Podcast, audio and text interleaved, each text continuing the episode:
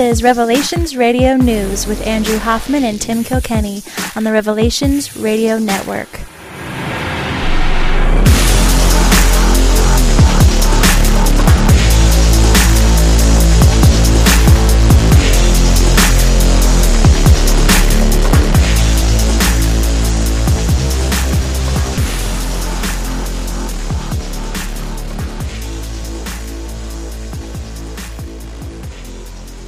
Podcasting to you from the hazardously smoky forest of Meadowdale, Washington. I am one of your hosts, and my name is Tim Kilkenny. Yes, and from the almost equally hazardous, smoke filled Columbia River Gorge, I'm Andrew Hoffman.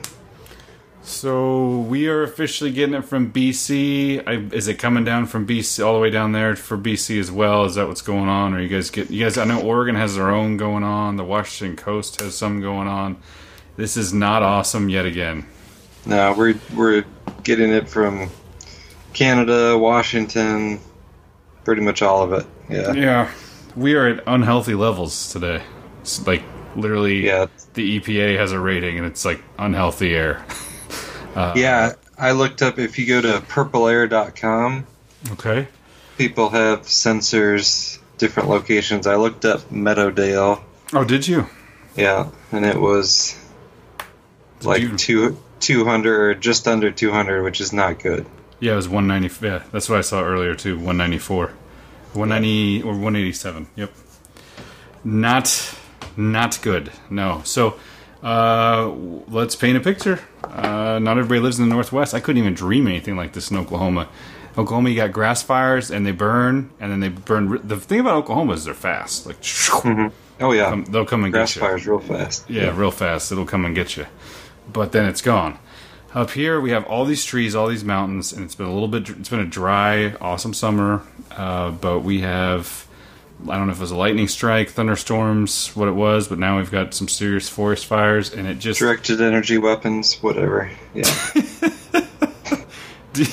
is is that is that a conspiracy theory that's out there? Is that is that occupying Yeah. any percentage of your brain at all? Or uh, mainly California. right? That's where the conspiracy theories coming from. But Oh, the conspiracy theories coming out of California, directed energy. Well, remember? Don't you remember Al Qaeda? Like, wasn't there like some like super mainstream media sloppy story that they thought the terrorists were setting the fires in California? It was equal. It was like climate change plus Al Qaeda. yeah, which I've got, I've got a story that kind of relates to that for later. But, Okay. But anyway, yeah. So we're just dealing with it's it's weird. It's tough air. What I was looking at today when I looked outside, I thought, you know, this is what all those pictures they show of um, China, and you can't see the skyscrapers or the cities really bad because of all the smog or whatever. Yeah, Different bigger big cities in China. I mean, today the some of the lot attendants at the at the dealership walked around with you know masks on. I mean, it's not. yeah, which Not- don't do any good. They don't. But no, if there are, unless they're like rated, Mm-hmm. if it's just a regular medical mask, like a you know doctor No. would wear. No, he's. Uh, you have to remember, Andrew. He's the lot attendant. He's hold, held other jobs before, perhaps painting or drywall. Oh, so okay, well, yeah, that, But yeah, yeah, you have to have the heavy duty, the heavy duty mask to do anything with smoke. But really, yeah. So anyway, so that's what we're dealing with up here, and it's weird. I can't, I can't explain it to people except everybody is like kind of in a like grumpy mood, lethargic. Like people get tired, talking about getting tired really easily. Um, it's weird. It's weird. So Well, anyway. you know, I, I got up, got in the car to go to work, so it's eight o'clock, and I can stare directly at the sun. It's just an orange Oh, yeah. ball Yeah, me too. because of, of all the haze. You It's know, all the haze, yeah. And then when it sets, it's like this blood red. It's a, it's a blood moon. I don't know if you know. It's one of the ones that was predicted in uh, the blood sun. the Blood Sun conspiracy. Feast of Trumpets coming up. Got Blood Sun. You know what that means, Andrew? You know what it means. I I I totally know what it means, bro. I totally know. Al Qaeda setting forest fires. No, what it, what I, what I think it is, this is. Um, Okay, so the, the the thing I had a a, a regular, uh, totally unrelated to this show, not a you know, just a regular person in my house, a vendor of sorts, taking a look at one thing or another. I won't get into it, but he talked about the benefits of adding insulation to the uh, attic. You know, with climate change and how everything's going right now, you know, it's not going to get any mm. cold, not going to get any colder. So they like that's what he said. So, as a couple of guys who don't buy it, how do we explain our literal world burning around us? What I said to my wife earlier this week was, you know, this stuff happened before we got here too. I'm sure that if Well, he, here's the thing, though. So let's go back, you know, 300 years ago. I'm ready, let's go. All right, I'm there. All right, there's lot, lots. This is a beautiful area, by the way. Yeah, Lot- lots of trees. Yes, got it. Uh, there was still lightning, Yes, and there were no firefighting crews to put out forest fires. right. So, um, This happened anyway. forest fire. So fire. I mean, fire is part of kind of the natural life cycle of a forest. That's how, you know, pine cones release seeds is after they get burned up, and new new trees sprout up. So you've gone from that to now it's like okay, we we put the fires out when they happen, Ah, and oh, and then what we're also doing is instead of logging forests on a regular basis, uh, no, we, we can't do that. You know, environmentalists are saying we got to protect the spotted owl. We can't log trees, and so that's been happening the last 50, 60 years. And now you combine that with some dry weather, and you know the occasional lightning strike slash directed energy weapon, and boom. keep saying directed energy weapon. Okay, so your boom aside, I want to I want to say one thing. Okay, so I'm gonna play devil's advocate here. Clear cutting is not good, right? Huh? Uh, well, if you clear cut through a you know decent amount of territory, that limits where a forest fire can go. So I mean, it does serve a it serves a purpose. Okay, so as a I have to play devil's advocate here because your argument sounds like this, Andrew. If you cut down a bunch of the trees, those trees won't burn. Well, is that not true? It is true, but I'm asking you: Is clear cutting bad? Because that's the thing that they're because they, they they say, hey, we're regulating it. We're only going to do this section now, and then we'll come back. We'll do this section over here, and they try to cycle it through. Well, I mean, Oregon has had the law for I don't know how long that if you do any It's like- logging, it was our early childhood, right? Like 7, 87, 86, I- 85, somewhere I don't know. 88 when the spotted owl was coming out. So if you do any logging, even if it's uh, you know if you're a logging company and you own the land, you have to replant. Which, okay, you know it's like the- you're logging company. It's like throw me in the briar patch. Oh, I have to replant my crop. You know, uh, and you've got to replant like a certain number of trees per tree you cut down.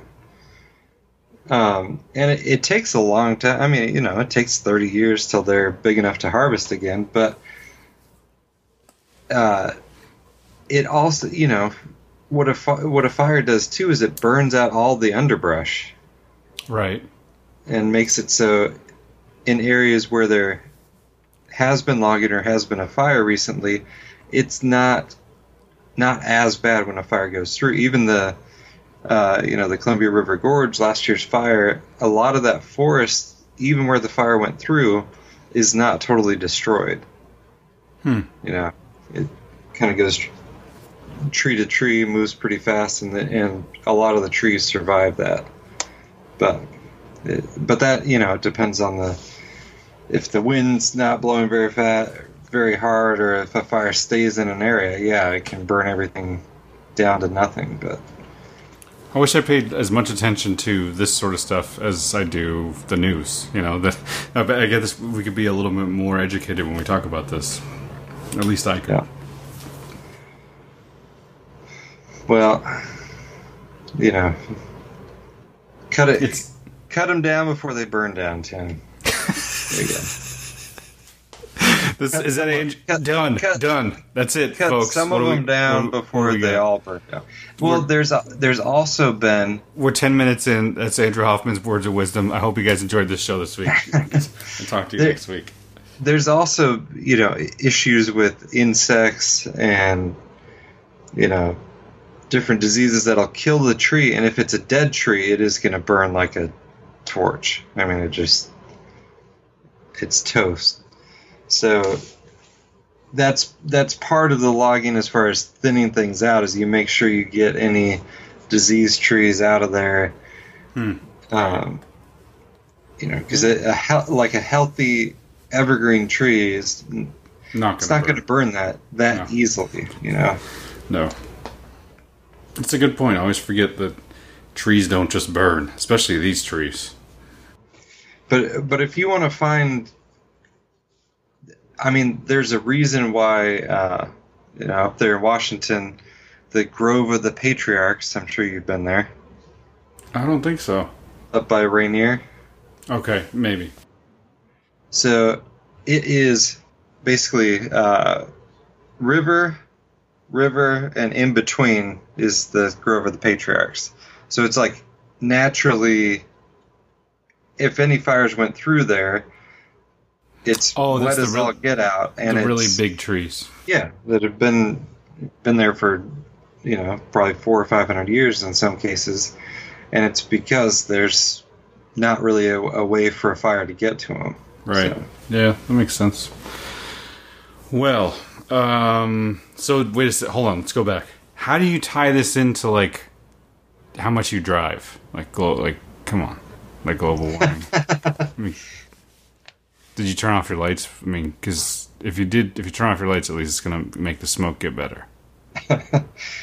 Well, you know, I, I saw something that people were trying to get everyone in Spokane to turn their fans on in the same direction to blow the smoke out of town. Hey, Spokane is struggling, man. I mean, if you if there's extra prayers out there, I guess Spok- Spokane is highly unhealthy right now. Yeah, it was like 385, It's which really bad.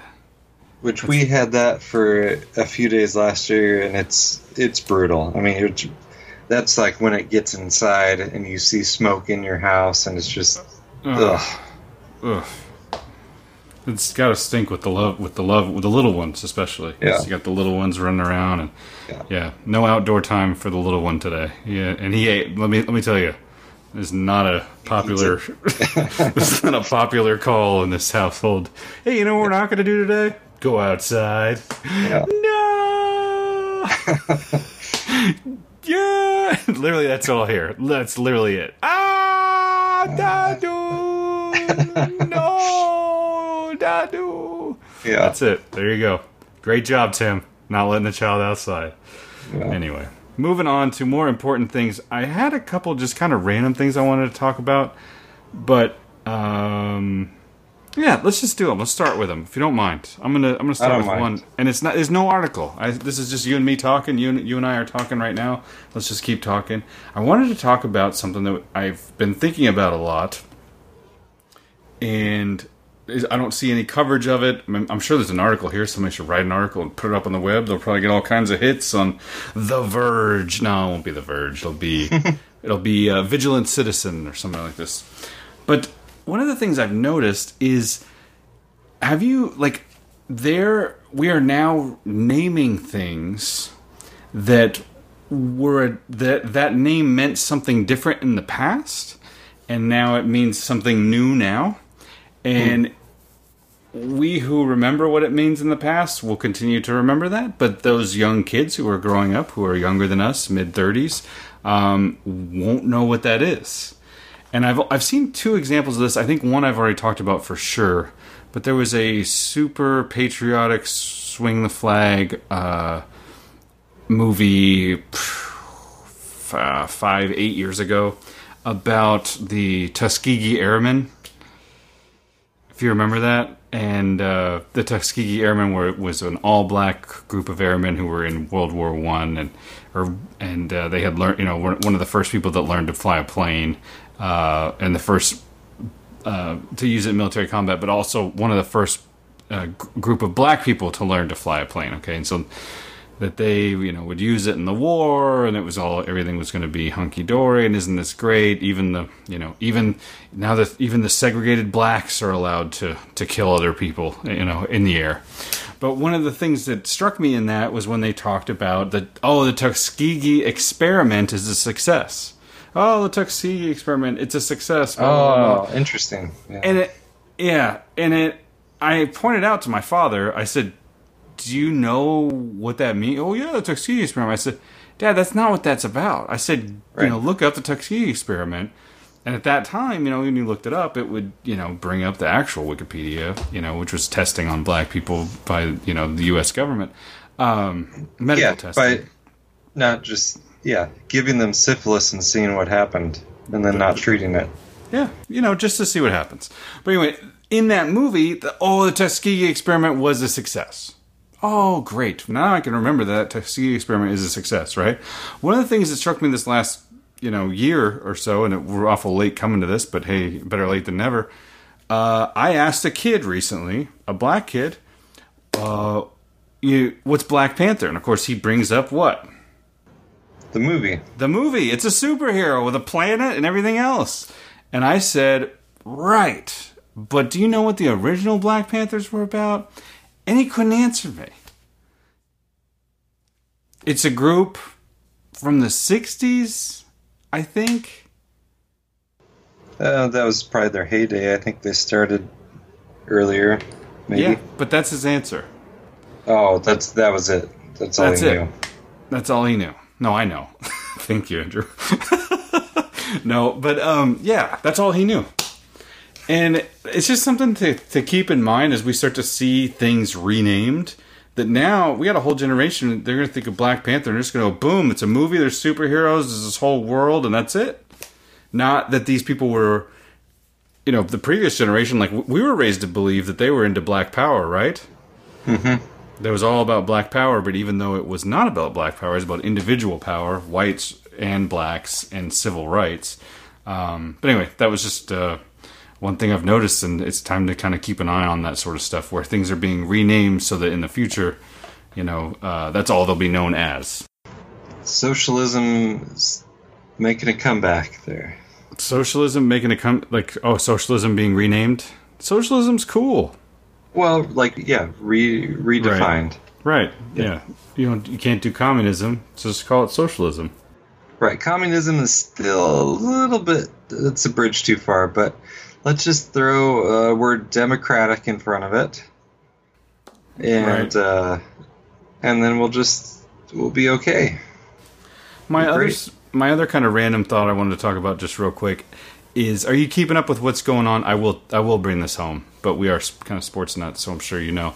Are you keeping up with Urban Meyer and what's going on at, at Ohio State? A little bit, yeah.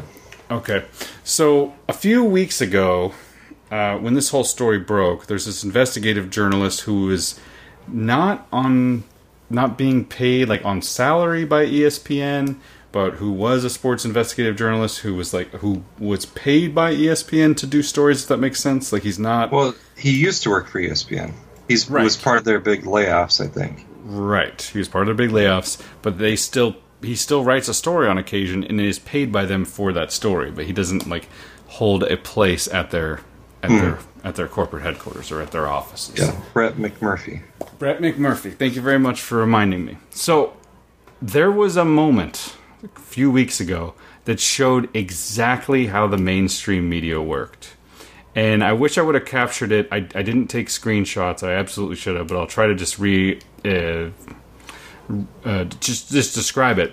But Brett McMurphy comes forward and he says, "Hey, look, I got text messages that proves Urban Meyer." And if, okay, for those who don't know, uh, there is a, a domestic abuse scandal at Ohio State University, and the big name coach, you know, is kind of implicated as always, knowing that this was going on by one of his uh, underling coaches, was always abusing his wife or something like that. His underling coach, who is also the son of the mentor of Urban Meyer. Right. And who he brought with him from Florida and everything. Not to get lost in the details, this is actually kind of a media focus that I want to keep on this. But so the guy comes out, he says, I have this story, and then people start to refute it. You know, Ohio State says, I don't know anything about this. And then he takes the whole thing, and I mean his whole investigative story, and reams, if there was reams, of text messages, and just publishes it whole cloth to Facebook. Okay? So it's all out there. This story's out there, okay? It's trending on Twitter on the day that this thing's print, you know, is put out there. It's trending on Twitter. It's reported on by Bleacher Report. This guy who used to work for ESPN, who's probably you know who still gets paid by them on occasion to write stories for them, is talking about it. Reddit has you know college football subreddit has like three or four posts with a thousand posts each where everybody's talking about it a thousand comments each. I mean it's just the number one story of that day. And it was you know it was weird? If you clicked over to espn nothing. Hmm. crickets. They couldn't play the story. And everybody said oh espn's asleep at the wheel. They should be doing this. And you know it's all over twitter. And usually what happens with twitter by the way if you follow sports and twitter at all you can see something pop up on twitter and then read a story about the same tweet an hour later on espn they follow all these things very closely. I want to point out that ESPN for about 24 hours because the next day I woke up when I remembered all this and said I'm going to take screenshots. This is a great example to talk about on the show.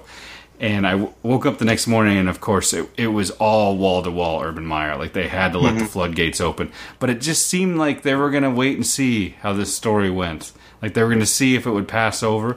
Because who benefits at ESPN if if Urban Meyer, Ohio State, is a good team?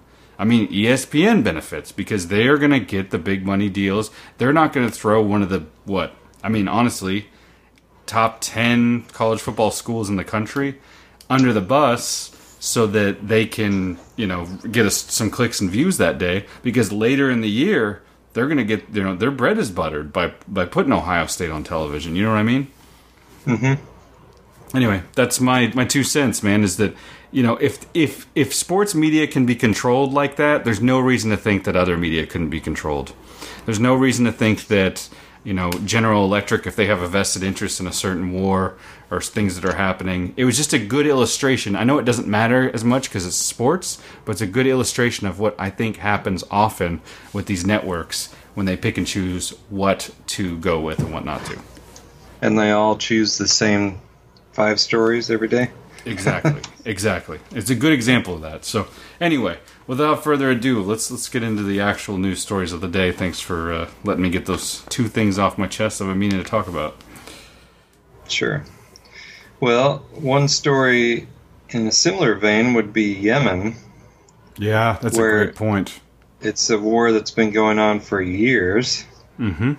and finally there's a story that pops up that uh, they blew up a school bus. And the bomb that was used to blow up was made by Lockheed Martin and supplied, you know, sold to Saudi Arabia. Um, but there's been a whole war going on for years that's just no media coverage. No, you know. None at all. Yeah, and where's the responsibility to protect? Yeah. It's, There's been some atrocities there. uh, or at least, you know, maybe the responsibility not to sell weapons to the people doing the atrocities. I mean, But no. that's not really one of the things. Come on, Andrew. Come on, yeah. We if the the Yemenis just need to save some money and buy some weapons themselves, I think that's the what the deal is. Uh, not enough oil reserves or something.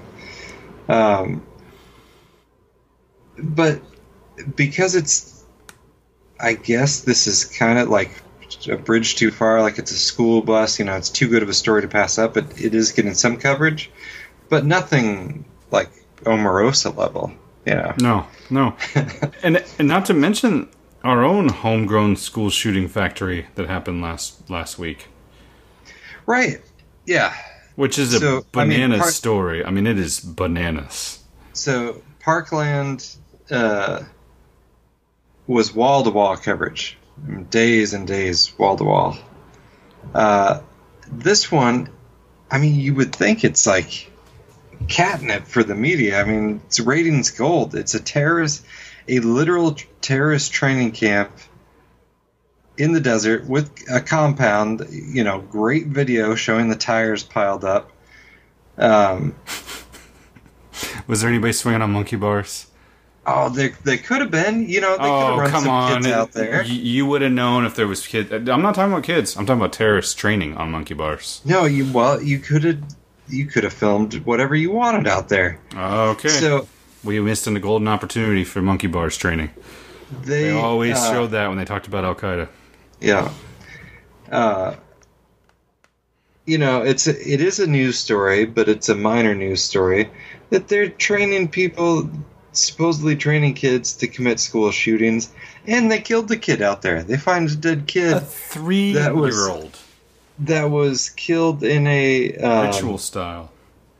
yeah, in a you know ritual to whatever fix him, supposedly. Um, and they let most of the people out on what was it, twenty thousand dollars bail? But it wasn't even bail. It was like a signature bail. Like you promise you'll come back. Like you don't pay anything. Like, like don't run for the Mexican border. That's like ten miles Five- away. Five minutes Do you promise? Yeah. Hey, let me tell you, when I was arrested and all those countless times I talked about in episode 200, no, no signature bails. No signature bails on on us, right? Nobody, yeah, nobody, nobody came forward and was like, "Yeah, let this guy go. Come on." yeah. Let him There's out. just, it's you know He's in the Navy and everything. It's fine. He- one of them is not here legally, so they must be good. I mean, it's it, the um, the extent to which people are dedicated to, the, to this whole, um, you know, oh, it's just Islamophobia. It's just uh, you know anything that Trump is against, we've got to be for, and vice versa. I mean, it's it's horrible for the country, but it is it's an amazing thing to watch. Like Trump be able to align himself with the American flag and, you know, voters and other people willingly to take the side of um, MS terror, 13. terror, MS-13 terrorist training camp people, you know, people uh, spoiled ath, you know, and I'm putting it in quotes like spoiled athletes disrespecting the American flag, like. It, it's just it, it, it honestly boggles my mind. It's like how how are people this? What is that judge thinking? Yeah, I don't know. I don't know. I don't know. But unless, uh, you know, maybe this was an intelligence deal. Yeah, that's exactly what it was. And somehow it got covered on the news partially. And then it's like, oh, no, someone sent a message to the judge saying, no, you let those people out. They're ours. And yeah. so, I, on a related note, I'm going to Mhm. throw this story out there.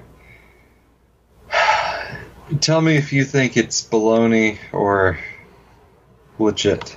Okay. and it's it is not a new story, but it was posted on uh, actually the Christian Daily Reporter today. Um, it's from April of this year. Uh, tell me if you if it reminds you of any other stories. Iranian-backed sleeper cell militants hibernated in U.S. position for attack.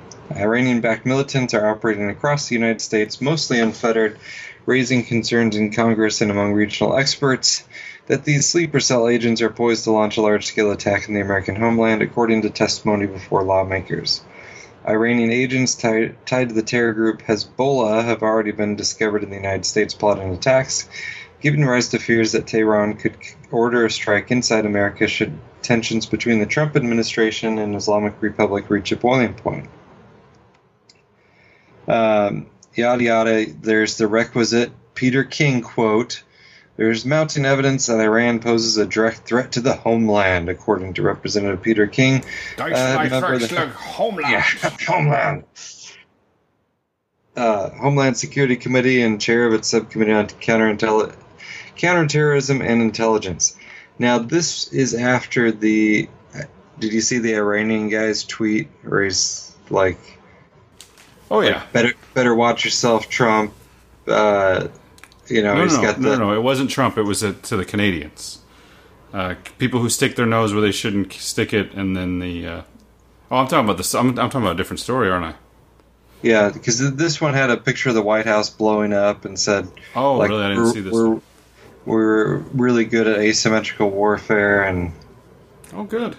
know, So, so, in the last two weeks, Saudi Arabia has threatened Canada with a picture of the CN Tower and a plane flying at it, and then Iran is apparently, or some Iranian guy has threatened the, uh, the president of the United States. yes, That's all the proof I need. Andrew, let's go to war, buddy. Well, I don't know. What do you what do you think's going on? What do I make of that? Yeah, Uh, the sleeper cells throughout the country story sounds baloney. That's it's just a, just trying to stir up hate and rhetoric towards uh, Iran, which same thing they did in the early 2000s. Remember that? Well, do you remember the Iraq sleeper cell stories? I don't. So tell me more. If there was same Ah, thing, Saddam same had thing. sleeper cells. Yep. Ready So to attack us. Do you remember remember McCarthy when he was talking about his sleeper cells? Uh, McCarthy, which McCarthy? Uh, the one who's worried about all the communist sleeper cells. Oh, uh, yes. Yes, yes. Well, not. I wasn't alive then. But come yes. on, man, you were alive. Don't. You were, Well, well, you know, Trump is like. That's like his new catchphrase is McCarthyism. Yeah, that's what they're they're blaming him for, McCarthyism. No, that's what Trump is calling the uh, like Mueller thing McCarthyism. Hmm. Not bad, Yeah. not bad. Can you explain? That's one thing I want to know, Andrew. Can you explain what the heck is going on right now with the with what's his name losing his security clearance, and then everybody just like losing their collective minds about it? I mean, what is happening? One guy out of a million people loses his security clearance. Well, I guess so. The um, at least what the talking heads have have claimed is that the reason, you know, if you're in a position like that, that you keep your security clearance even after you're no longer part of the CIA and no longer part of the government, uh, which, you know, I think we both subscribe to the theory that you're you're never really out of the CIA. You're just in a different role there. Um, but the the supposed idea is you're out, but you keep your security clearance because the people that are in now can basically call you up and say, "Hey, man, I've got a really tough stuff going on. Can you uh, give me some advice? Because you know you were so amazing in this job." Uh, which obviously is never going to happen with the way Brennan has gone after the Trump administration. I mean, it's just not going to happen. Um, so it seems fairly logical that uh, you don't really need that security clearance. Um, I don't know how you get from uh, he lost his security clearance to his First Amendment rights have been violated. It's like no one knows what the First Amendment actually means, and so Just we keep- just get, like throw it around like First Amendment. Yeah, just throw some just throw some stuff around. I'm for the First Amendment, but not the second one. That's the dirty one. But people aren't really for the First Amendment at all. No, no, no, they're not. It's, uh, yes, this is. I mean, Brennan. Uh, if he's uh, he's not quite. Maybe it's just because I haven't done enough research on him. Uh, but if you look at his career, it's kind of one of those Dick Cheney type careers, where it's Okay. like, oh, he was in charge during that point. Oh, he Uh. was there during. Oh, I he's He he converted he's to a he's a big time New World Order gopher. oh he converted to Islam in Saudi Arabia, so he's a Wahhabist. Yeah. which uh, Which nobody has ever point blank asked him on the radio on the on the TV. oh no, These wonderful reporters who investigative journalize everything. They just go out and investigate all these things. But nobody asks, "Hey, just out of curiosity, are you a Wahhabist?" not just there's anything wrong with that. not there's anything but wrong with that, but I think I feel fact, like it'd be awesome. We'd probably elect you president, but Wait, come on, Andrew. Wrong color skin, though. Hmm, oh yeah, is an old. It's Not, not gonna work. That is a great idea, though. Maybe we should look for Brennan. Like that'd be great. Brennan 2020. Hmm. yeah. What's I mean? What's the deal with the guy? He's a he's a he converted to Islam, and like I like let's be honest. I don't think you or I think there's anything wrong with that. It definitely shouldn't be illegal. I think that we kind of subscribe to the the Judeo-Christian religion, um, but we don't care if a grown man wants to do that. Who cares? But if he's the head of the CIA, I got some questions. Yeah, got some I, questions. I got some questions. I'd like to know how does this affect your outlook, especially I don't know if you're stationed in the Middle East. yeah, there's That doesn't make There- sense. there- but people don't know that. That's another thing. People don't know. They don't know, man. Nobody knows that. there's something there's something weird with the Iran deal. Um, Yep.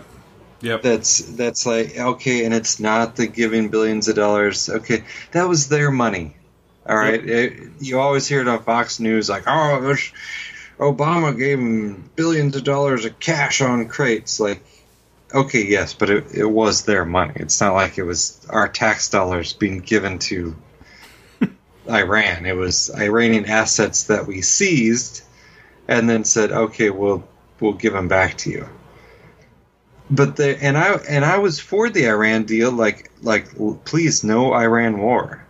You know we Right. were definitely on that that side of things.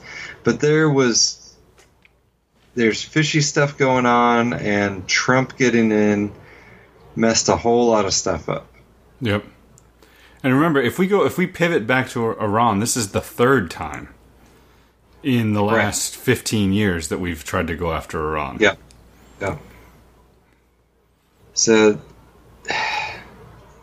man, it is. It was You're Ron not- Paul. Wasn't it Ron Paul's birthday today? I think we should should have elected Ron Paul. You're in a tough mood today, my friend. Um, let me try and pull you out of the weeds here. I, I, I started out with some rant, ranting and rambling. Let's get right into it. I'm going to pull you out of the weeds, though. One man's suffering has exposed, Mon- exposed Monsanto's secrets to the world. Did you see this story? Yes. Oh yeah. It was a verdict heard round the world in a stunning blow to one of the world's largest seed and chemical companies, because those two things go together. Right. Jurors in San Francisco have told Monsanto it must pay $289 million in damages to one man dying of cancer, which he claims was caused to uh, due to exposure to herbicides. Monsanto, which uh, became a unit of Bayer AG in June, spent decades convincing consumers, farmers, politicians, regulators to ignore mounting ev- evidence linking its glyphosate based herbicides to cancer and other health problems. The company has employed a range of tactics, some drawn from the same playbook used by the tobacco industry in defending the safety of cigarettes, to suppress and manipulate the scientific literature, harass journalists and scientists who did not parrot the company's propaganda, and arm twist and collude with regulators. Indeed, one of Monsanto's lead defense attorneys in the San Francisco case was George Lombardi, whose resume boasts of his working in defense of big tobacco. now, in in this case, through the suffering of one man, Monsanto's secretive strategies have been laid bare for the rest of the world to see.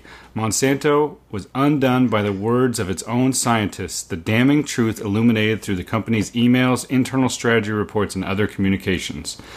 The jury's verdict found not only Monsanto's Roundup and related glyphosate based brands present a substantial danger to, to people using them, but there was clear and uh, convincing evidence that Monsanto's officials acted with malice or oppression in failing to adequately warn of the risks.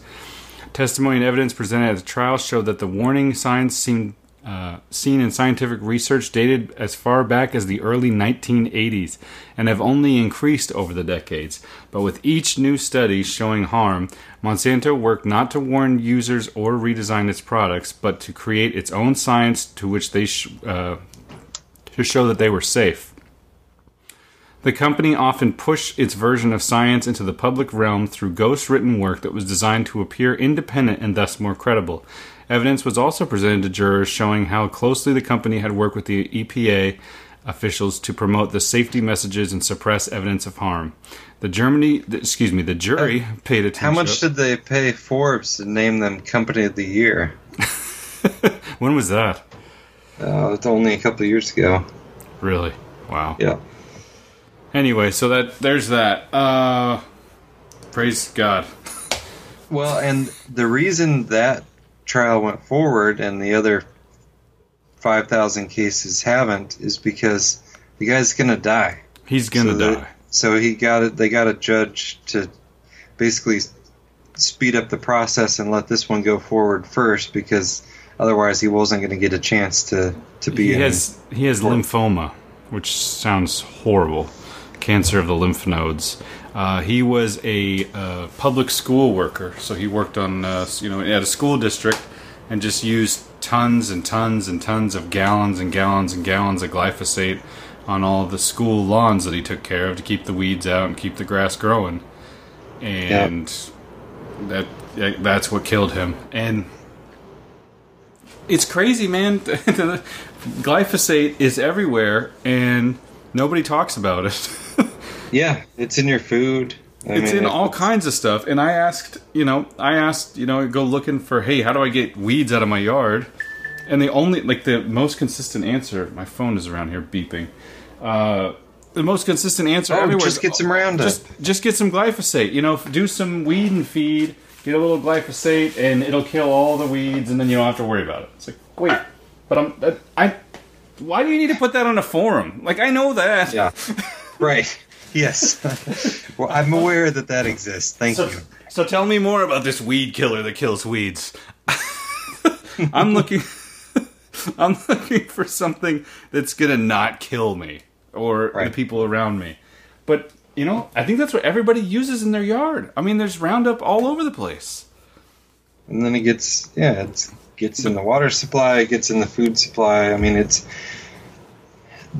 and this is one of the biggest deceptive things that I always see. And I see the same article come up over and over again. Oh, look, new study shows organic food's not any better than conventional grown produce.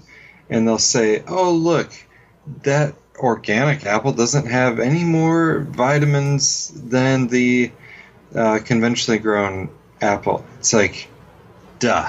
No Yeah, one, that- right. no one that promotes organic food has ever claimed That it has that more it nutrients. has more vi- more nutrients or vitamin.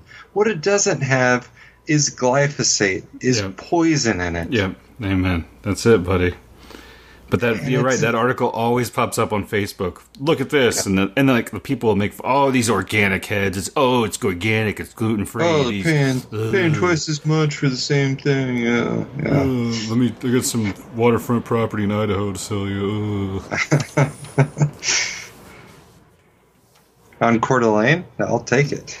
I think all the I think all the uh, movie stars are moving there, far away from the glyphosate. Anyway, and then that's another thing too. My parents, both we, we, my wife and I have talked about this. Both of our sets of parents kind of look at us like we're crazy when we start talking about organic food.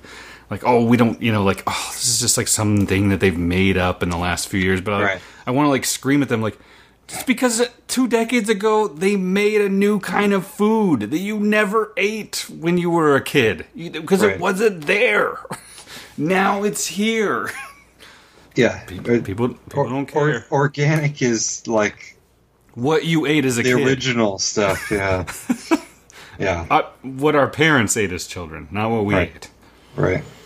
I ate all kinds of stuff. Who knows? It's from Walmart. But Yeah, I hear you.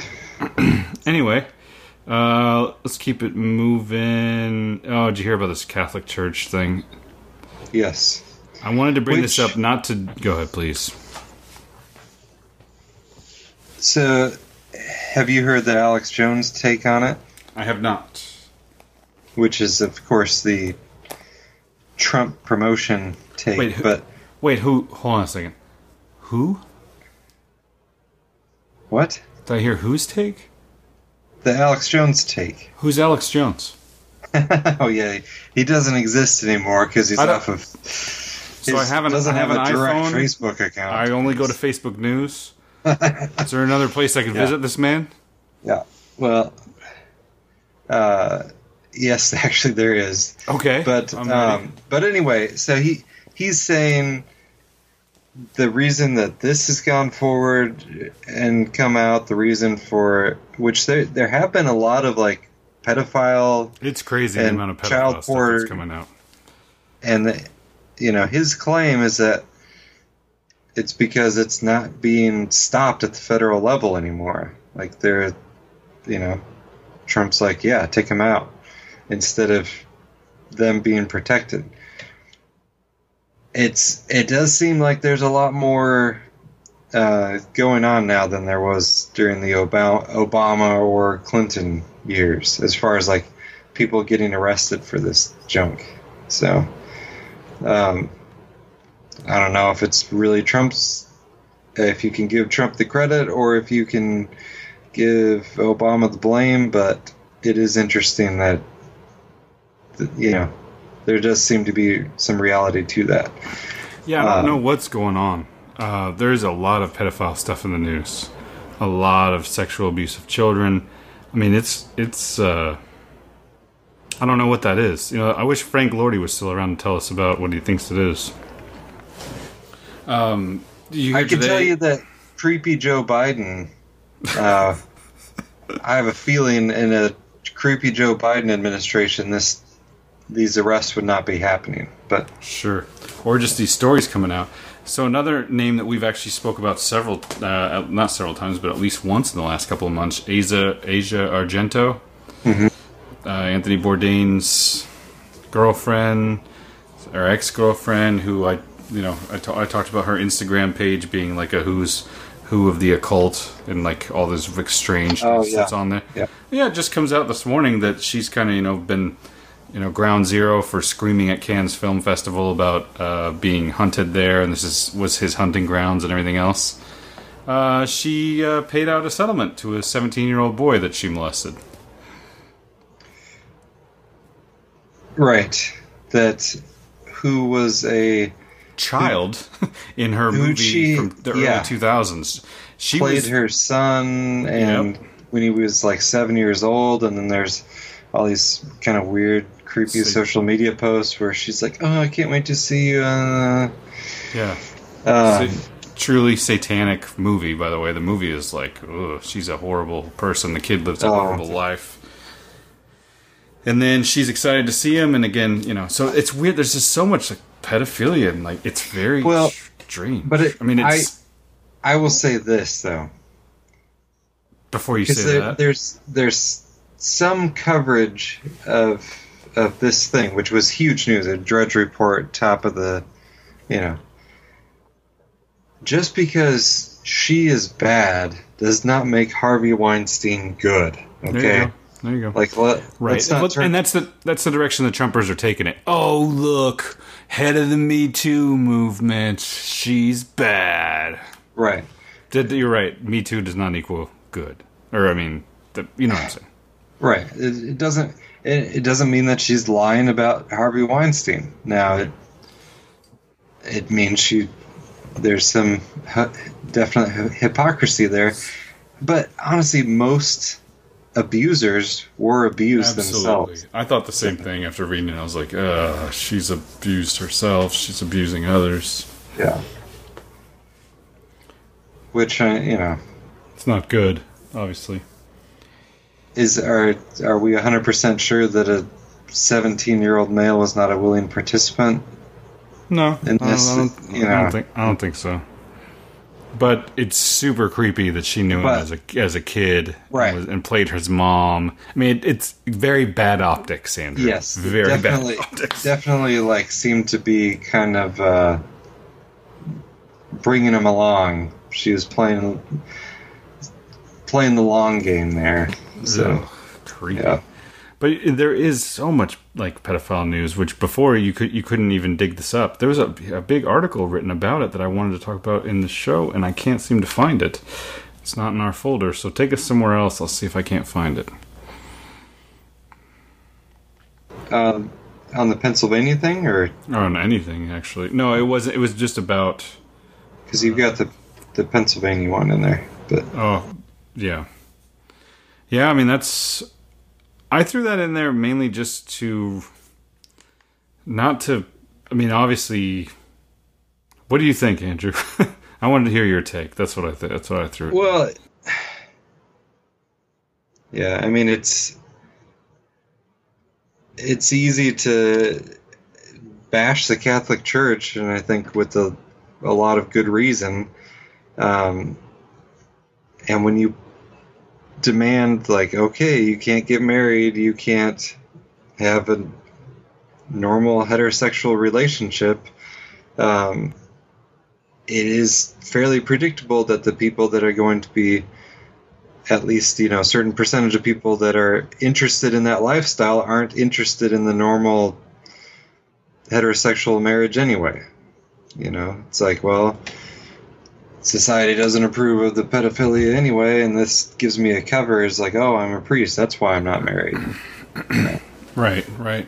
Um, uh, I, and it, I, it's a it's an institutional problem i mean it was covered up was- for yeah. years and years and years this is the reason I threw it in there. I wanted you to kind to kind of remind us of how, if there's a hierarchical structure here on Earth, how hard Yeah. is it to take out? yeah Not and and there's because once the devil takes and- out the top, he can just start to infest all the way down through it. and And if that, you, that's why Christianity, Yeah. you know, wasn't probably set up like this. yeah almost almost like uh, jesus knew what he was doing there you know it's just twelve dudes in a room hanging out. uh okay It's twelve buddies. What? Just 12, 12 guys hanging out. I mean, it's but there's no none. You know, nobody wore like a giant fish hat and stood up and said, oh, "This is what we're going to do." correct yes the fish hat definitely came later So that's what I'm saying. and it was a lot of people trace it back to the merging with the roman empire with constantine Right. where instead of like let's kill all the christians he said um, let me use these guys and oh i'm a christian now and oh we're going to make it the official religion and of course uh, you know merging it with the the worship of the state there I think I just I think I just put it all together. So Karl Rove is Constantine reincarnated. combine it for the Combining the state and the Christian Yeah. religion. Yeah. Is Karl Rove responsible for like the evangelical swing back into politics? Yeah, mm-hmm. that's what that's what you told. Remember, we we often rant about this. I think it. Well, that was definitely a big part of his strategy, but I think he. I think it was a strategy before he came along. Maybe. Yeah. Well, Nixon, I think, tried to flirt with the idea a bit. I think Reagan had a good idea of how to use it, but I think Karl Rove, uh, he did some interesting things. Yes. Yeah. I got a story. It's not in the Alright. folder. Why would it? Why would it be? Why would it be? Why have we ignored the horror of pedophilia for so long? We've all known for a long time that the Catholic Church. Hold on just a second. I'll try and put it in the folder. There we go. It should be in there. see what happens. We've all known that the Catholic Church has had a pedophile problem. After all, the jokes about priests and altar boys practically write themselves. Until now, it's been painted by the media and public in general as a problem with a few bad apples covered up by a few more bad apples. Despicable, but not systematic. The recent release of official investigation reports into the abuse of children within the Catholic Church has put to rest whatever notions were left of the bad apple theory. Revelations are horrific, and you can read them here. There's obviously a link. Suffice to say, it is obvious that not only did the Catholic Church have a problem with individualized uh, priests molesting their flock, they were also actively covering up for an actual pedophile ring. An organized cabal of molesters who passed victims from sicko to sicko and established their own codes for which children were vulnerable, groomed, or already violated. This wasn't a product of certain era in our church or some kind of lapse in protocol. This was the systematic, sustained torture of children over decades and decades, at least. We would be very naive to believe the problem simply went away on its own. There's a good possibility the Catholic Church still has pedophiles actively serving amongst its priestly ranks. It would be easy to blame this on the religion and leave it at that. After all, it's the fashion these days to blame God or or people who believe in God for all society's ills. Except the Catholic Church isn't the only place we've seen the sexual abuse of children being revealed as a major issue. Sports, academia, and Hollywood have all all have underground pedophile issues that are only now just beginning to bubble to the surface. Why? Why does it seem like so many people are willing to ignore pedophiles, or excuse me, pedophilia, which is easily the most grotesque violation of another human being that you can be that can be imagined? Why is it so easy to find information on Hollywood's open secret of child abuse and yet so difficult to expose the evil? Why are we so keen to give voice to the women of Me Too movement to the point where we're qualifying bad dates as sexual harassment, but not completely outraged that none of those do-gooders in Tinseltown have dared to step forward to speak up for the children who have been abused, who have also been used and abused? Even when it comes to our immigration debates, we're arguing about kids at the border, sanctuary cities, about ICE, but no one talking about the children who are trafficked over the country, uh, over the border into sexual slavery every day. It's a documented fact, easily discoverable, and yet almost never anywhere in any of our conversations about border and immigration laws. With so many people so outraged about children being separated from their parents at the border, one would think the issue of sex trafficking minors would be the only place we could all come together without a loud, with, with loud, righteous indignations. Still, crickets. Oh, a few people bring it up. But what is one voice in defense of sexual abuse victims against an entire chorus of Oscars are so white or Me Too or whatever the hashtag of activism of the day may be? I've been thinking about this ever since I researched and wrote an article about alleged abuses on Nickelodeon. Why has this open secret been allowed to collect more victims for decades and decades? Why aren't we collectively screaming bloody murder over this? Alyssa Milano will organize a protest against the NRA in a heartbeat, is, but is silent on the abuses happening in her own industry. Abuses she, as a former child actor, is most certainly aware of and may have even experienced herself. All I can think of is that uh, all of the ways we can harm and abuse each other, the, the harm and abuse of children is among the most vile, particularly the sexual abuse of a child. When a child is raped, their abuser is not just using their body, they are stealing the child's innocence. Innocence is a powerful thing. It is so powerful that when we lose it, it changes us forever. Adam and Eve were innocent until they disobeyed God. It wasn't only then that the nakedness, uh, it was only then that they experienced shame at their appearance and noticed their nakedness. That loss of innocence changed the course of history, even for those who don't believe the whole thing is, is just a made up cautionary tale. That loss of innocence has brought judgment, suffering, and isolation. Many of us choose to look away rather than face the raw, bloody reality of a child who has been violated and what we know about how that violation changes a person. We cannot bear to entertain images of a child being used in that way. We must push away we must push away thoughts, the pictures, and how we imagine a child must scream or beg for mercy. It's enough to drive any decent person mad. So we look away. There is also an issue of guilt. Guilt is a powerful emotion, perhaps the most powerful of all. Guilt can drive us to do irrational things. Imagine the guilt of a parent must feel when they discover that their child is that they left their child at the hand of an abuser. For many, the thought of being responsible for that uh, is in some way just too much and the th- think the own images that come to mind uh, are impossible to bear, and you've got a recipe for denial. Perhaps so many parents and leaders have denied the abuse they know exists be- to uh, because to acknowledge it would be to acknowledge their own shortcomings and failures as protectors and guides.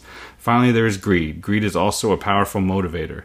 I don't see, excuse me, I don't need to say much to convince anyone of that truth. It's all around us. We make TV shows about it, we write songs about it, we make movies about it. We work for greedy people, live by greedy neighbors, scold greedy relatives. Greed is everywhere. When an institution becomes powerful conduit for finances and influence, it also becomes vulnerable to the power of greed.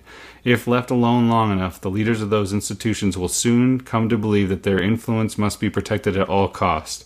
With no checks and balances, they become isolated in that belief, and soon the entire systems are built on that belief. The Catholic Church is especially vulnerable in this respect because they believe they are the one true church. Rather than simply protecting one pastor or congregation, they are engaged in protecting the literal church of God. They are protecting salvation. What happens to the one church if it becomes known they've allowed the abuses of those Jesus said were the most vulnerable and highly valued children? A cover up becomes necessary as a matter of principle, and with no outside scrutiny of, or enforcement, the bureaucracy becomes insulated, and those in charge can easily convince each other that they were doing the right thing. Groups like organized sports and Hollywood, even academia, have the same issue. There is so much money, there is so much effort, there is so much influence tied to these industries that to confront the horrifying evil of pedophilia would be too costly and too many, or too costly to too many. So everything is just continually covered up. Systems are put in place, aid in the co- uh, put in place, aid in the cover-ups, and soon it just becomes another part of the bureaucracy. The flow of money must be protected at all costs. To be sure, Catholicism is not what is an issue here. The problem of pedophilia is everywhere: our churches, sports, schools, etc. One would be hard pressed to find an industry industry that attracts children where pedophilia is not present. What is at issue here is how or why all of us as a society have been content to keep a lid on all of this for so long. How have we let this happen? We'll boycott the show or a movie if the star member is a member of the NRA or the director is a Lothario with a penchant for interns, but we don't demand Hollywood purge their ranks of their pedophiles before we give them our money again. The horror of pedophilia is understandably uncomfortable, but it is real and it is prevalent and it is pure evil. We must do more to protect these monsters, excuse me, To to, out- out these monsters, out their enablers, and pay penance for how much we've abused, uh, we've allowed to take place right under our noses for so long. We can no longer assume that the things we let entertain us as society are innocent as the airbrush perfection they present. We must look with critical eye towards any industry that depends on minors to th- survive, and where we find evil, we must purge it without politics and without mercy. Yeah, that's good article, and I think uh, the, and I saw a similar article saying, you know, there are Catholics in Pennsylvania that are like, I'm, I'm done giving money to the Catholic Church. You know, it's Yeah. like, I mean, um, could you could you imagine being Catholic right now? I mean, Oh. seriously, yeah, seriously. I mean, I, I would. It's tough. It's tough, man. I got close close family members that are Catholic, so Yeah, I, I think it that does point out some of the reasons, and I the other element that we've talked about before is that I think pedophiles are placed in positions of power because they're hundred percent black blackmailable. yep. You know, like how are they going to stand up against Anything. whatever you're telling them to do if you know they're a pedophile? It's just Yep. Yeah, that's and it's, so what what was happening is a priest would get complaints, right? Would start to get complaints. It would get reported higher up. They'd take the priest and move him to a different congregation, Right. and that's it. They wouldn't No, tell the new congregation, "Hey, just so you know, Right. like." I don't know. It's It's more of the same, man. It's the same thing they've been doing. That's what every single one of these scandals comes out. That's what they did. They just move them somewhere else, and then they tell that congregation like, "Oh, don't worry, we're going to get rid of them," and they get rid of them, but they just, they send them somewhere else. yeah. And that's why you end up with a lot of times in these stories, whether it was here or in Massachusetts or whatever, you end up with a bunch of young boys, girls, whoever, abused by the same person, all live within a 50 mile radius because they ju- they moved the guy back and forth to different churches and different, you know, dioceses or whatever. Yeah, there's, and you know, uh, friends of ours also have young kids, you know, and they just mentioned because another family's like, oh, you know, our son's he's almost old enough to get his whatever b- babysitting credential, and she's our our friend is like, you know, I don't I don't know how to tell the other mom that like we're not letting your son watch our daughters. Like, it's just, you know, it's not going to happen. Uh, we, we've already run into that too. you know, She's Like taking the it's- CPR class. That's really cool. Can you just uh, keep going with your dog in that direction? yeah. so you know, which is just like okay, yeah. I mean, I'm sure I'm. The kid is totally fine, nice kid. Right, So right. you know, I'm not saying it, it, but that's just like their policy. They're just like we're not going to have our daughters watched by any male, basically. Right. it's kind of that's not someone you know like grandpa or someone that you 100% know have known your whole life and know is is safe for them which you know i mean maybe that's going too far in the better safe than sorry direction but i It only takes once. you know yeah and it's um are you familiar with the luke heimlich story No. So Luke Heimlich is one of the best um, pitchers in the country. Okay, pitched for Oregon State. He, uh, the Oregonian, was doing a, a puff piece on him, you know, about how he, what a great player he is, and ran a background check on him, and found that he had um, pled guilty as a juvenile to sexually abusing like a six year old when he was 15, like a niece. Okay. Um, so they ran the story. And they, of course, you know, it was horrible. He's the worst person ever. Um, he, like, he would have been a first or second round pick in the major league draft. Went totally undrafted.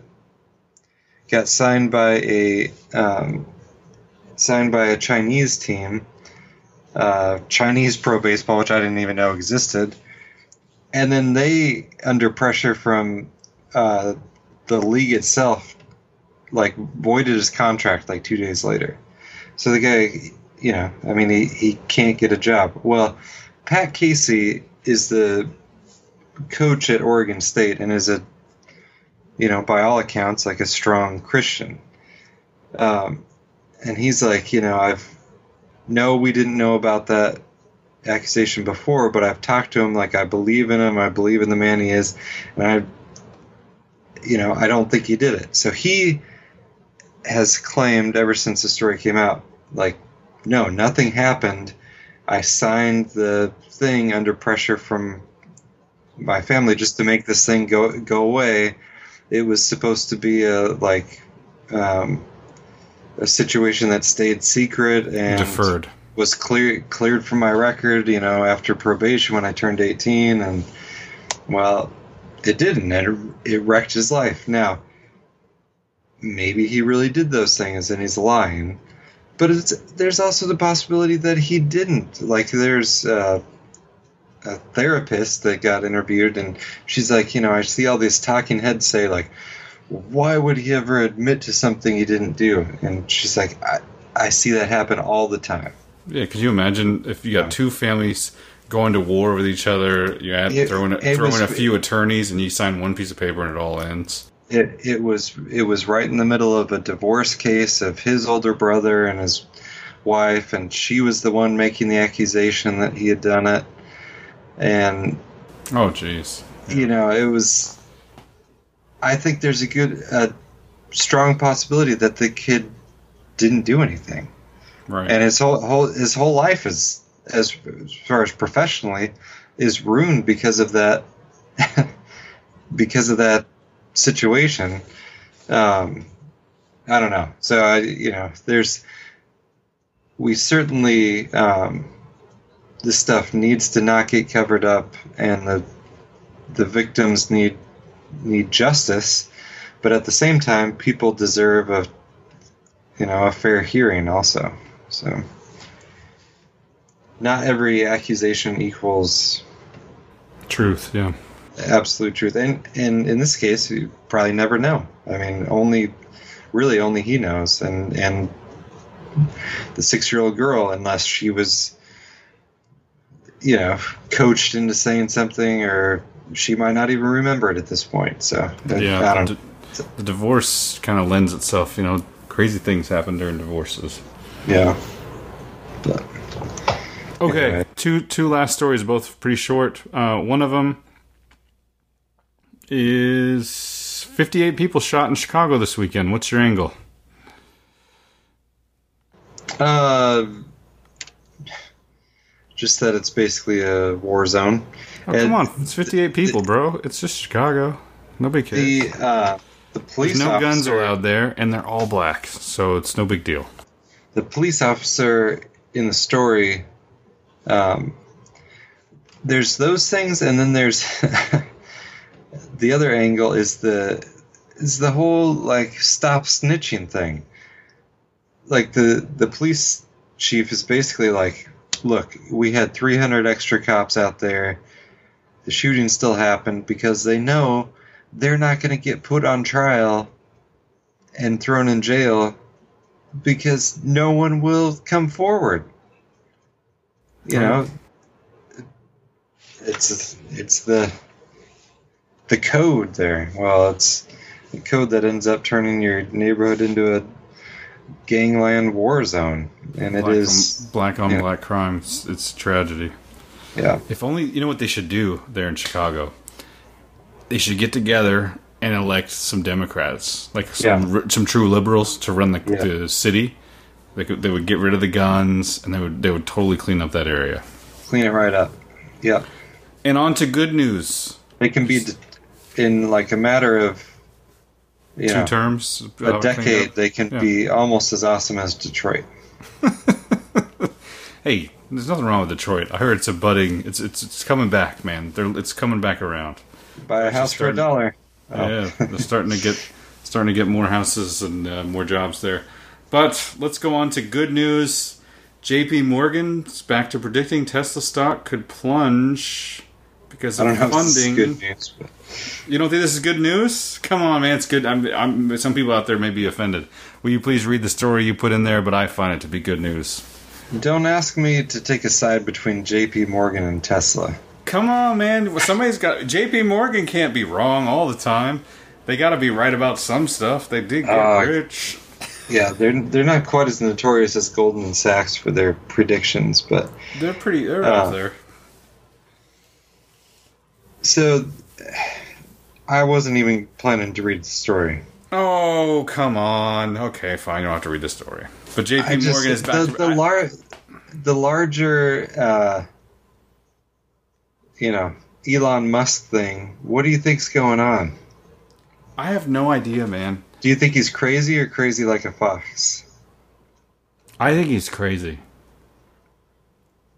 I know a lot of people think with the SpaceX stuff and everything, he has created some sort of god comp. I mean, he's got like a god complex thing going Yeah. on. I, I think he's He- nuts. He might be, and then there's you know he's taking Ambien apparently, which is not a good idea. Yeah, Uh, Ambien, throwing some Chantix. Well, there's also some. Wasn't there someone who claimed that he was taking, he was tweeting on acid, and he like he did not really deny it when he when he denied it. He, well, I think he's kind of yeah. There's people that say he's experimented with all sorts of drugs.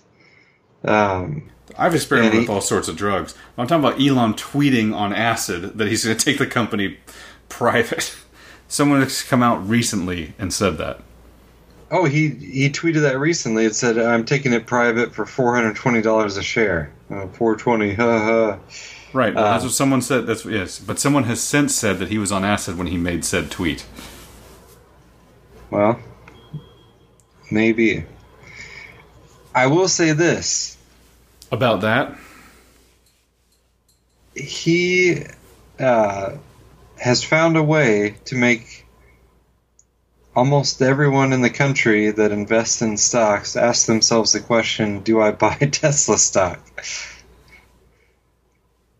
yes. I think I think this might be Although- a very this might be a variant of the Trump tweeting strategy.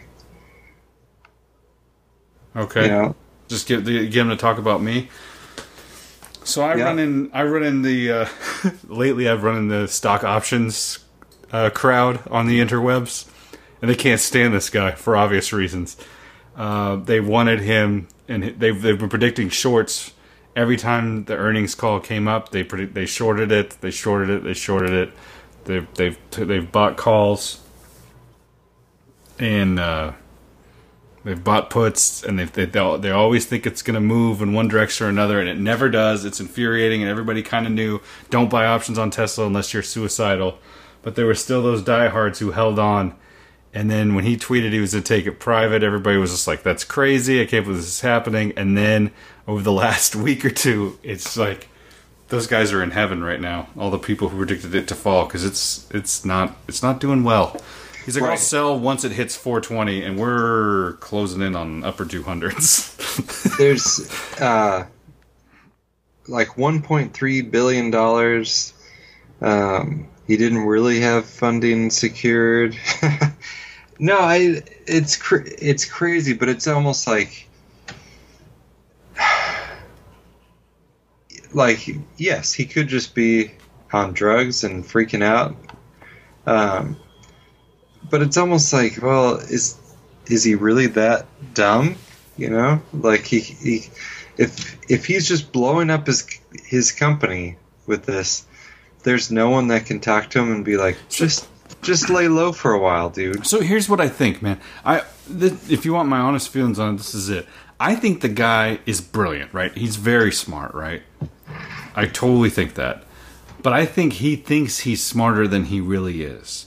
And I think that he th- that he thinks everyone else is dumber than they really are. And I think that he, like Trump, gets on Twitter and just starts tweeting away on any random thought he has. You don't just call the leader of a Thai boy rescue, you know, group a pedophile. Pedo guy. You don't call him a pedophile. That's that's craziness, man. That is true fly by the seat of your he pants behavior. because he said something bad about your submarine. Trump Trump gets called out for a big red button and calling what's his name the Rocket Man, which is just funny. But this guy, like you don't you like, call someone who didn't use your eighty thousand dollar little mini submarine, which clearly wasn't gonna work. You call him a pedophile? This is this is intelligence gone wrong. This is nobody is left anymore to tell him. Adam, I've talked about this before. Adam Carolla always had this theory that if you got rich or got to be a big deal, you had to keep all at least one of your friends from before you became a big deal around. Just somebody to kick you and, and keep you from you know from, from from all of a sudden one day you put on a bolo tie and the next day you're you got cowboy boots on and then you know then by the third day you know all of a sudden you're Don Imus and you've never been on a ranch before but now you're just showing up in all you know cowboy garb. He goes, "There's an example of a guy who has no childhood friends around. You need someone to like kick you and say, "Hey, dude, what are you doing?" He has Elon has no one like that around. He is lost in his own head, and this my our whole generation just worships the ground he walks on. Oh, SpaceX! Do they oh, still. Tesla You know- Electric? Oh gosh, yes. Even still with all the I want to hear from our listeners. Who out there knows people who just outright worship Elon? Elon, Elon is great. Elon, Yeah. Elon. People don't even talk about the fact that all those cars lose money. I'm telling you, it's obvious. I don't like the guy, but I, I really do. That's my honest analysis. It's jaded. It's uh, slanted. but I think he's just he he is very very bright, but I think he that he thinks he is brighter than he is, and that everyone else is dumber than he is.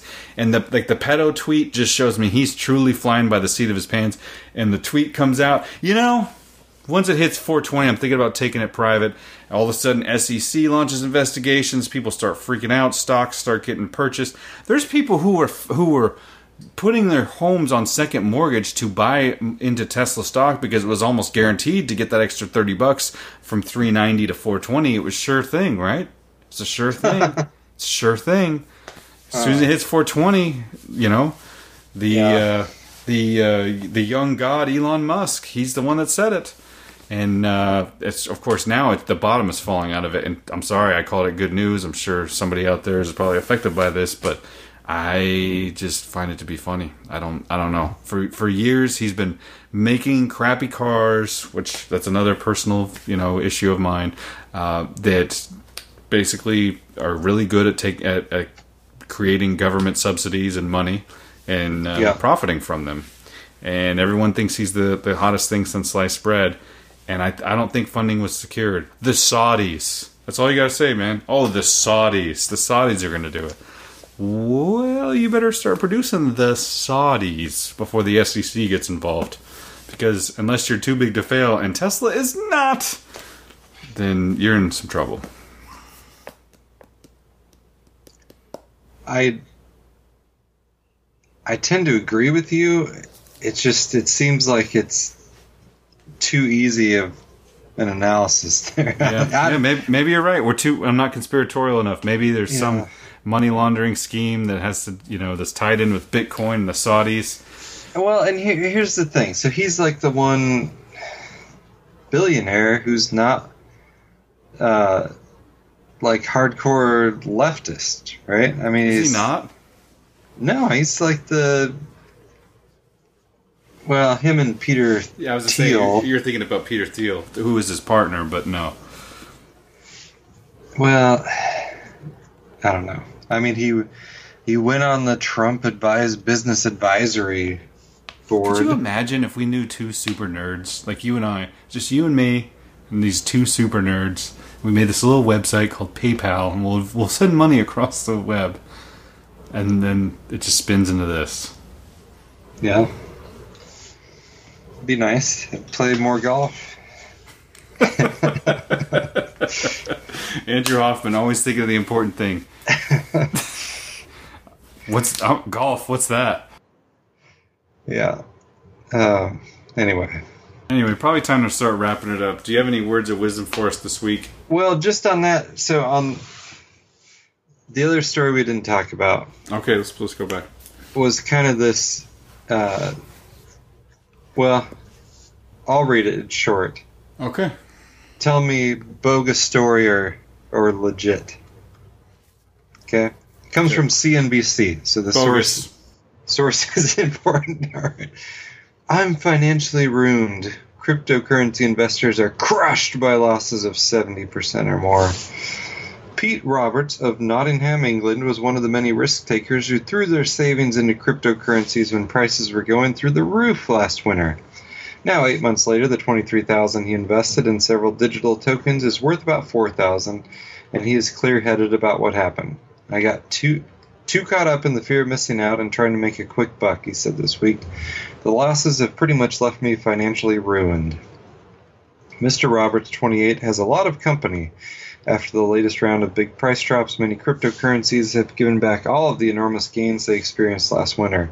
The value of all outstanding digital tokens has fallen by about 600 billion, or about 75% since the peak in January. The virtual currency markets have been through booms and busts before and recovered to boom again, but this bust could have a more lasting impact on the technology's adoption because of the sheer number of ordinary people who invested in digital tokens over the last year and who are likely to associate cryptocurrencies with financial ruin for a very long time. What the average Joe hears is how friends lost fortunes, said Alex, Alex Kruger, a former banker who has been trading in the cryptocurrency markets for some time. Irrational exuberance leads to financial overhang and slow progress. All right, you get the idea. They they give other examples of these people. Uh, 40 45 year old in Korea who lives on the outskirts of Seoul said she put about 100 million won or $90,000 into cryptocurrencies last fall. She drew on savings and insurance policy and a $25,000 loan, and her investments are now down about 90%. Um, So the first guy literally invested twenty, like lost twenty grand. yeah, Now he's financially ruined. right. He's twenty eight like- years old. Go get a job. Yeah. I mean, Okay. come on. Well, this is. I kind of feel like the examples are Bogus. not proving like widespread. The the premise that oh, there's all these cryptocurrency investors who got wiped out. I'm having a hard time buying it. Like f- at least from the examples they give. Absolutely. Uh. Remember this this stock was I mean, this stock, this crypto was it was like 10 cents. Remember the first podcast, gosh, that that James Corbett did about it? Yeah. It was a famous podcast cuz he went he went from the person in it went from one end of the country to the other, the United States by using Bitcoin only. And in that podcast, they also uh, briefly mentioned the dark web. Anyway, but that was a long time ago. That was the stock. What was it? The big, the Bitcoin was ten cents or ten dollars or something like that. I mean, it, now Well, it's all the then, then it went like, then it went up to a thousand, and then there was the uh, whatever Mount Gox, right. and then there the Silk Road guy got Mm-hmm. Yep. taken down. Yep, yep, yep, yep. And then it went all the way to like it. it went all the way like twenty grand. Like all like it it, it was nineteen thousand seven hundred, and it was almost like a symbol, like a sign. Yeah. and it just went all within the last year. So those people who made money in the run up, and there was tons of money to be made for it to hit nineteen thousand. Get on YouTube, Google Bitcoin millionaire. Right. There Yeah. were millionaires made overnight from this Bitcoin stuff, and now all of a sudden the Bitcoin is not worth as much, and people are just losing their hard-earned savings. I mean, I guess people are dumb. I People- I mean there were, but CNBC too. It's like, okay, you're not taking any responsibility for the fact that you started hyping this like at the very end of the run up. Yes, and having an analyst, you know, talking about it and buy, buy, buy, and uh, doing stories about people and getting rich and Lamborghinis and stuff. It's like there's no like self awareness on the part of CNBC at all. Of course, they have no, no, no. Of course not. I was just reading a story the other day about a uh, a man from I guess I think it was Hood River, Oregon, who had invested all of his money in gold and was now financially ruined. Yeah. Oh, yeah. They had a story on CNBC today about how everyone's shorting gold and it's about to collapse to nothing. So I was like, oh, figures probably. Are you financially ruined, Andrew? Uh, I'm. I'm almost back to broke. It's like the goal for the year. Get back to broke. Never bet on something that if you lost it all, it wouldn't affect your life. Ta- taking a loan out for any investment seems like kind of a bad idea. Come on, man. Tell me more. what else? What other words of wisdom do you have for me tonight? Taking a loan out for investments bad. Well, uh, then again, Putting it all in gold good. do the opposite of whatever I do, and I would not take out a loan for investment. So maybe you should. Maybe that's you know.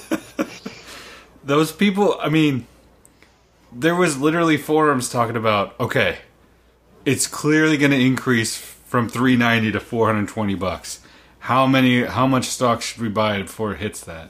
And now it's down to 2 something. So Right. you there's people posting that they had taken out a second mortgage and everything else saying, "Hey, okay, I'm going to I'm to go for this."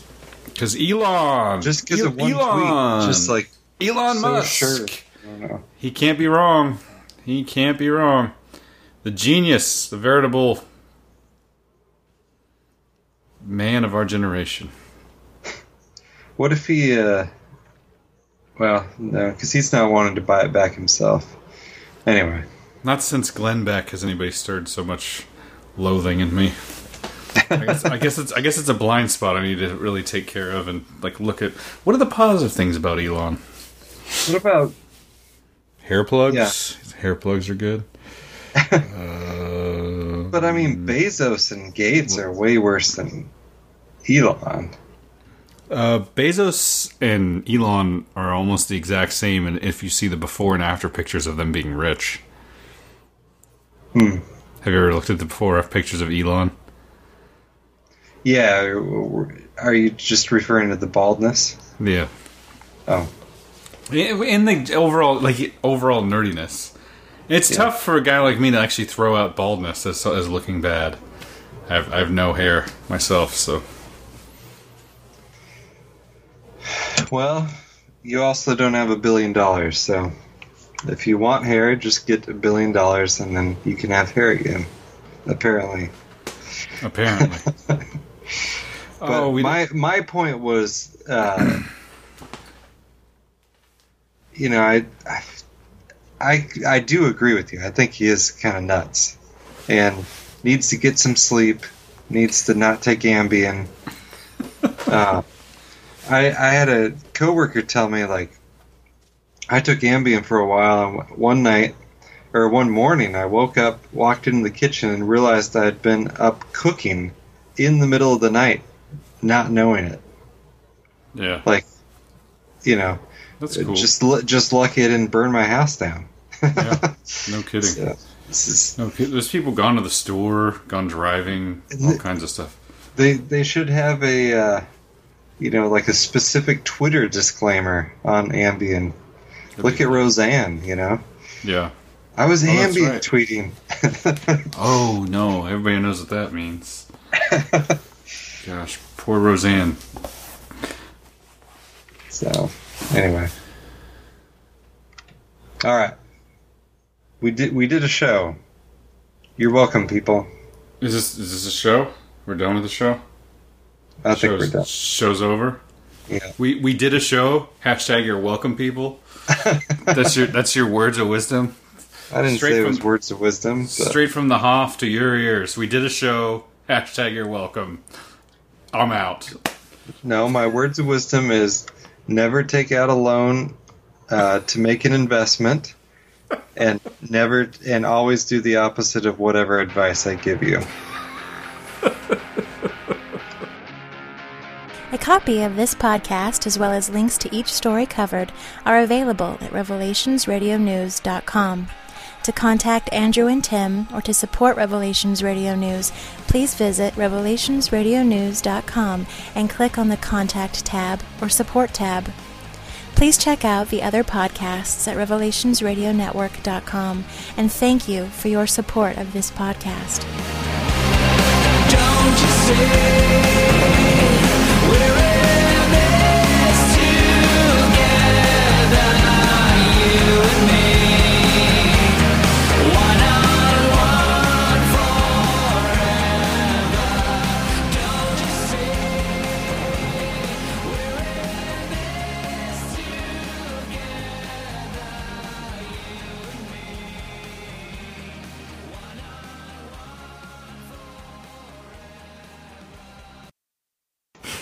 You got any uh, male vitality pills we can buy, Andrew? No, No. Any iodine drops? no. I did have. Uh, Popularity- A- Alex Jones's popularity is like through the roof. All of a sudden now there's a bunch of kids who are uh, researching Alex Jones. Do you hear that? There's some uh, some middle school t- gym teacher or something says never heard his kids talk about Alex Jones before in his life, and then now they're all talking about it all the time. Yeah, this is the. Uh, what's it called? The Streisand effect. Yeah. Must be. Am I getting the? No, I think you're What- right. Actually, I think Wasn't it her like tried to get stuff taken off the internet and then it backfired and became a much larger story than it would have been? In a in a modern day version, it'd be like the I don't know the Mariah Carey effect, the Obama don't put this Photoshop this and put this on the internet effect. Yeah. yeah.